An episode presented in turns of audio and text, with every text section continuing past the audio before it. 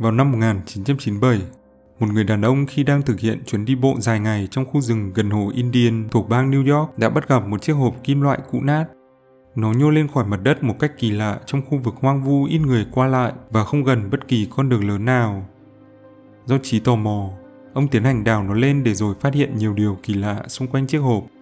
Nó không có khóa với nắp đậy được đánh dấu bằng những ký hiệu giống với hình tam giác lộn ngược và hai hình tròn. Nằm bên trong là 21 bức ảnh đen trắng đã cũ, ba cuộn phim 8 ly và một số những tài liệu khác nhau. Sau khi được phát hiện, chiếc hộp đã bị bỏ quên trong nhà của người đàn ông này cho tới năm 2002. Khi ông không may qua đời vì căn bệnh ung thư phổi và chiếc hộp cùng những gì đựng trong nó giờ được giao lại cho cháu của ông là John. John từ đó bắt đầu đăng tải các bài viết về chiếc hộp lên blog cá nhân của mình. Theo anh thì những gì được tìm thấy trong hộp là vô cùng kỳ lạ và câu chuyện đằng sau nó được John đặt cho một cái tên. Đó là dự án Hồ Indian.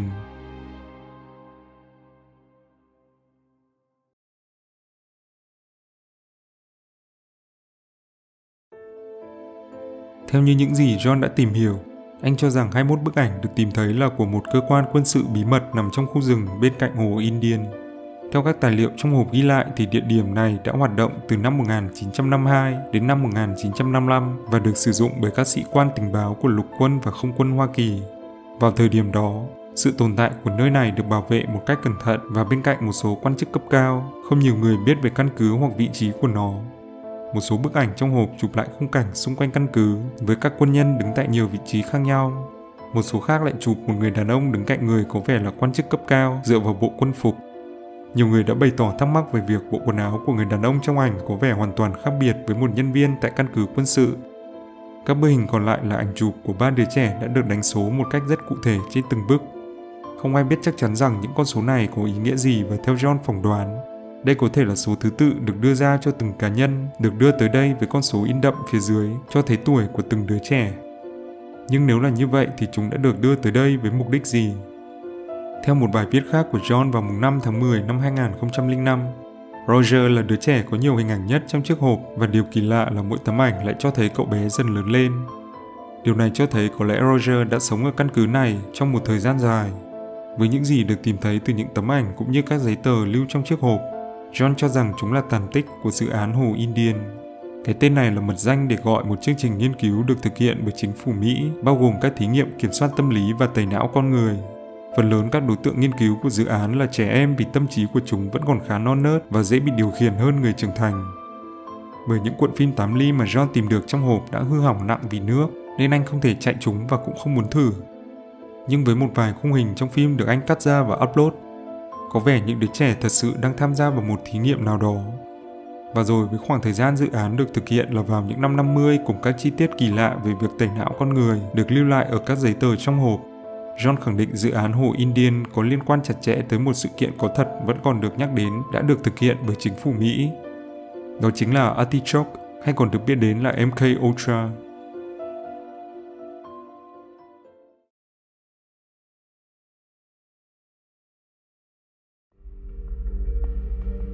MK Ultra là một dự án vi phạm pháp luật có thật được cơ quan tình báo trung ương Hoa Kỳ hay CIA thực hiện vào những năm 50 của thế kỷ trước. Nó được tiến hành đúng vào khoảng thời gian chiến tranh lạnh đang ở đỉnh cao, với các điệp viên của Liên Xô cũng như nhiều nước khác đang hoạt động rất nhiều tại Mỹ. Một trong những mục đích của MK Ultra là tìm cách tẩy não con người để khiến các điệp viên này thực hiện chính xác những điều mà chính phủ Mỹ mong muốn để rồi cung cấp thông tin sai sự thật cho bên đối địch mà không để lại nghi ngờ nào. Rất nhiều người trong đó không chỉ có người lớn mà cả trẻ nhỏ đã bị CIA thực hiện nghiên cứu một cách bất hợp pháp. Điều đáng tiếc là không có nhiều thông tin về dự án đáng sợ này bởi những tài liệu ghi chép lại nó đã bị hủy bỏ bởi lệnh của giám đốc CIA là Richard Helms trước khi sự việc được đưa ra ánh sáng. Quay trở lại với dự án Hồ Indian, John tin rằng nó là một phần của dự án Artichoke, vốn là tên gọi tiền thân của MK Ultra, được thực hiện vào những năm 50. Trong một bài viết vào ngày 11 tháng 10 năm 2005, John đã nói, dự án Artichoke là một chương trình nghiên cứu kiểm soát tâm trí có sự tham gia của các bộ phận tình báo nằm trong lục quân, hải quân, không quân và cả FBI.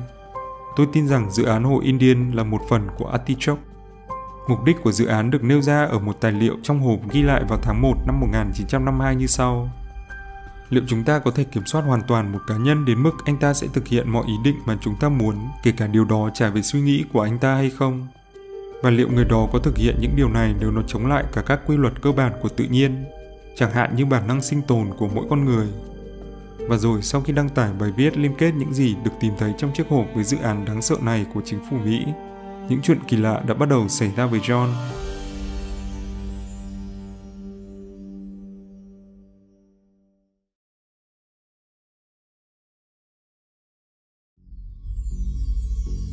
Vào cuối năm 2005, John quyết định đến địa điểm phát hiện ra chiếc hộp ở khu rừng gần hồ Indian trong chuyến đi dự đám cưới của người họ hàng.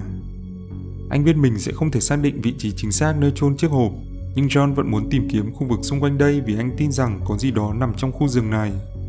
Sau khi trở về từ chuyến đi, John đã đăng tải những hình ảnh trong khu vực bao gồm các cột trụ mọc lên giữa khu rừng một cách kỳ lạ. Những câu hỏi bắt đầu được đặt ra về việc chúng có tác dụng gì và tại sao lại xuất hiện ở một nơi hẻo lánh như vậy. John nói dưới những tấm ảnh. Việc tìm thấy những cột trụ này khi ở một mình trong rừng cho tôi một cảm giác bất an. Tôi bắt đầu cảm thấy mình không đơn độc trong câu chuyện này nữa. Và đó là một cảm giác rất kỳ quặc. Mọi thứ đột ngột trở nên rất thực đối với tôi. Đó là chiếc hộp, những đứa trẻ và sự cô đơn cùng nỗi sợ mà chúng đã phải hứng chịu. Mặc dù có sự lo lắng không rõ ràng thể hiện trong bài viết này, Post tiếp theo đăng tải vào ngày 21 tháng 10 cho thấy John tỏ vẻ khá lạc quan về việc có nhiều người quan tâm đến câu chuyện của anh và những gì có trong chiếc hộp. John nói rằng đã có tới 1.000 người đang theo dõi blog và sẽ tiếp tục cập nhật toàn bộ câu chuyện trong tương lai. Thế nhưng vào ngày 26 tháng 10 năm 2005, chỉ vài ngày sau khi thể hiện thái độ lạc quan ở trên, John đột ngột thay đổi và nói rằng anh không muốn đăng hình ảnh trong hộp lên mạng nữa vì anh tin rằng nó sẽ không có lợi cho cuộc sống của mình. Lý do cho sự thay đổi đột ngột này đã được John viết lại trong blog post của anh như sau. Kể từ bài đăng cuối cùng của tôi, rất nhiều điều đã xảy ra khiến tôi tin rằng việc đăng thêm các thông tin trong hộp sẽ không có lợi cho mình. Tôi đã nhận nhiều cuộc gọi mà chỉ nghe thấy sự im lặng ở đầu dây bên kia. Nhà của tôi cũng bị đột nhập và khám xét, nhưng chúng có vẻ không lấy được gì. Chiếc hộp và đồ đạc bên trong đã được cất giấu an toàn ở một nơi khác bên ngoài căn nhà. Tôi đã làm điều này ngay sau khi những cuộc điện thoại nặc danh bắt đầu tôi sẽ không đăng bất kỳ điều gì nữa. Đối với những người đã và đang theo dõi blog này, tôi xin lỗi, nhưng gia đình tôi và sự an toàn của họ là trên hết. Đó là lý do tại sao tôi phải nói lời từ biệt. Và rồi đúng như những gì John đã nói, anh hoàn toàn ngừng việc đăng lên những nội dung trong hộp cũng như việc đề cập đến bất kỳ điều gì về dự án hồ Indian. 7 tháng trôi qua mà không có tin tức gì từ người đàn ông này. Để rồi đến cuối tháng 6 năm 2006, một bài viết mới bỗng đột ngột xuất hiện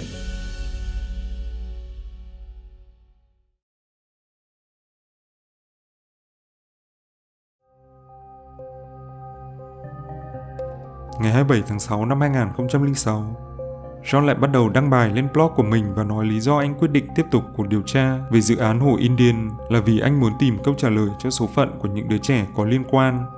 John đã nói, sau khi cân nhắc cẩn thận và nhận được nhiều lời động viên từ vô số email của các bạn, tôi đã quyết định sẽ tiếp tục đăng bài lên blog này.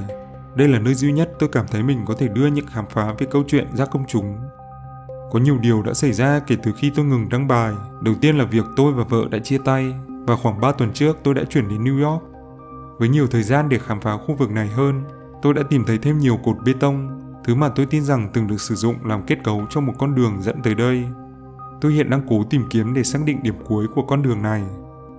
Tôi sẽ tiếp tục cập nhật khi có gì mới.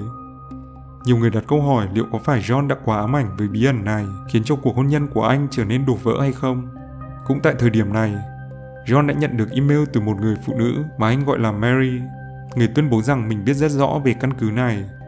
Điều này là bởi cha cô đã từng đóng quân tại đó và Mary nhớ rằng cha mẹ mình vẫn thường nói về những đứa trẻ của dự án Hồ Indian. Theo John, Mary cũng là một trong những lý do khiến anh quyết định tiếp tục blog của mình bởi những câu chuyện mà cô đã kể khiến John càng tin vào những gì anh đang theo đuổi. Thế nhưng thời gian trôi qua và những cuộc trao đổi của John với người phụ nữ này dần trở nên kỳ lạ. Mary bắt đầu đưa ra những yêu cầu vô lý như việc đề nghị John gửi cho cô bản gốc của các bức ảnh và tài liệu để cô có thể nhìn thấy chúng tận mắt. Và rồi sau khi nghe được Mary nói rằng dự án hồ Indian có liên quan chặt chẽ đến một chương trình bí mật có thật của Hoa Kỳ được biết đến dưới cái tên chiến dịch Paperclip, John càng trở nên ám ảnh hơn đến những gì anh đang tìm hiểu.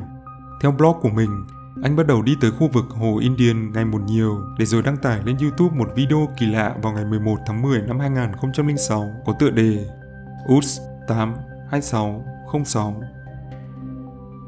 Ngoài video này, John cũng đưa ra một số bức ảnh được anh cho là đã chụp xung quanh khu vực hồ Indian.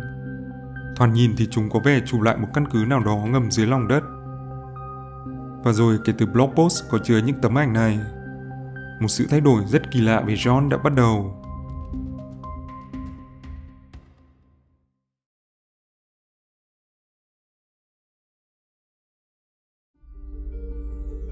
Thời gian trôi qua và John dường như ngày càng rời xa mục đích ban đầu của mình là đưa ra những thông tin trong chiếc hộp về dự án hồ Indian đến với người theo dõi. Những bài viết mới của John xuất hiện với nội dung ngày càng khó hiểu và phần lớn chúng nói về các thuyết âm mưu của chính phủ Mỹ. Theo như những blog post này, John dường như trở nên sợ hãi trước mọi thứ xung quanh mình. Anh cho rằng bản thân đã nhiều lần bị một số người bám theo khi đi vào khu rừng gần hồ Indian. Không chỉ có vậy, John còn đưa ra hình ảnh và nói rằng mình thường xuyên bị theo dõi bởi một chiếc xe màu trắng và chiếc máy bay trực thăng vẫn thường qua lại khu vực xung quanh nhà anh. Đỉnh điểm của việc này là sau khi John đăng lên hình ảnh một chiếc xe tải bị bỏ hoang gần hồ Indian, anh đã phát hiện xác một con chim trước cửa nhà để rồi tuyên bố đây là lời đe dọa trực tiếp gửi đến mình. Thế nhưng sau khi kiểm tra, những bức ảnh chụp chiếc máy bay, con chim và chiếc xe tải được phát hiện chỉ là những ảnh chụp có sẵn có thể tải về dễ dàng trên Internet.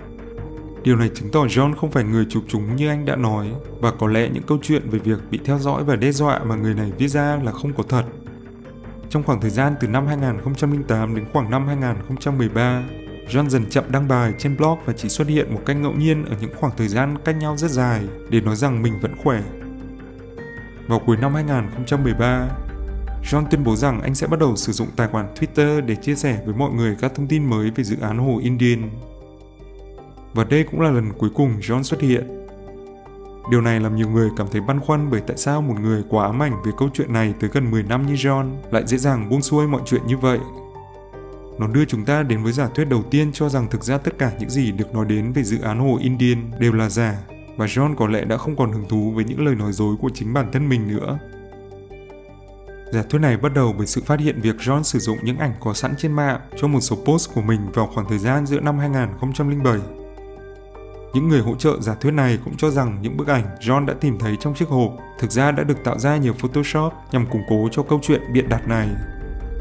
Việc John vẫn luôn tìm cách từ chối đưa lên các tài liệu trong hộp cũng như những đoạn phim 8 ly càng khiến mọi người nghi ngờ sự tồn tại của chúng. Nhiều người tin rằng dự án hồ Indian thực ra chỉ là một alternate reality game hoặc một creepypasta được tạo ra trong những ngày đầu của Internet. Thế nhưng đối lập với giả thuyết này, một số người lại cho rằng những chi tiết về sự kiện dự án hồ Indian không hoàn toàn là giả. Đầu tiên là bởi chất lượng rất tệ của những bức ảnh được John đưa ra ban đầu nên khó có thể khẳng định chắc chắn việc chúng là thật hay giả. Còn về những tấm ảnh khác chụp lại căn cứ dưới lòng đất, mặc dù nhiều người đã cố gắng tìm kiếm nhưng không ai có thể thấy chúng ở nơi nào khác trên Internet ngoài địa chỉ blog của John. Điều này khiến mọi người không thể chứng minh chúng là ảnh có sẵn giống với chiếc xe tải hay máy bay trực thăng khiến cho câu chuyện về việc John tìm thấy căn cứ dưới lòng đất chưa thể được kiểm chứng. Và khi nói tới những tấm ảnh có sẵn được John sử dụng cho các post của mình, nhiều người để ý thấy trong khoảng thời gian này anh dường như đã trở thành một con người hoàn toàn khác khiến họ nghi ngờ việc blog của John đã không còn trong quyền kiểm soát của anh. Họ tin rằng các bài viết được đăng từ giữa năm 2007 trở đi được tạo ra nhằm mục đích khiến cho những ai đang theo dõi câu chuyện này tin rằng John chỉ là một kẻ lừa đảo để che giấu sự thật tại hồ Indian. Và rồi một sự kiện có thật đã được tìm thấy lại càng làm nhiều người tin vào sự tồn tại của dự án kỳ lạ này. Trong khoảng thời gian từ đầu năm 2006 đến cuối năm 2007, ba người đàn ông đã đi tới khu vực hồ Indian để rồi hoàn toàn biến mất và vẫn không có dấu vết gì về những người này được tìm thấy cho đến bây giờ. Một số thông tin chưa được kiểm chứng còn cho rằng các cá nhân này đã theo dõi câu chuyện của John và rồi đến đây để tìm hiểu Khoảng thời gian của những vụ mất tích cũng khớp với thời gian từ khi John bắt đầu blog của mình cho đến khi các bài đăng sử dụng ảnh có sẵn xuất hiện. Vậy điều này chỉ là một sự trùng hợp ngẫu nhiên hay nó có liên quan gì đến bí ẩn xung quanh dự án hồ Indian? Có lẽ câu trả lời chắc chắn chưa thể được tìm thấy cho đến khi John quay trở lại. Nhưng nhớ rằng đã 8 năm trôi qua kể từ lần cuối cùng người này xuất hiện, nên chắc rằng việc John đăng bài trả lời cho bí ẩn này sẽ rất khó xảy ra.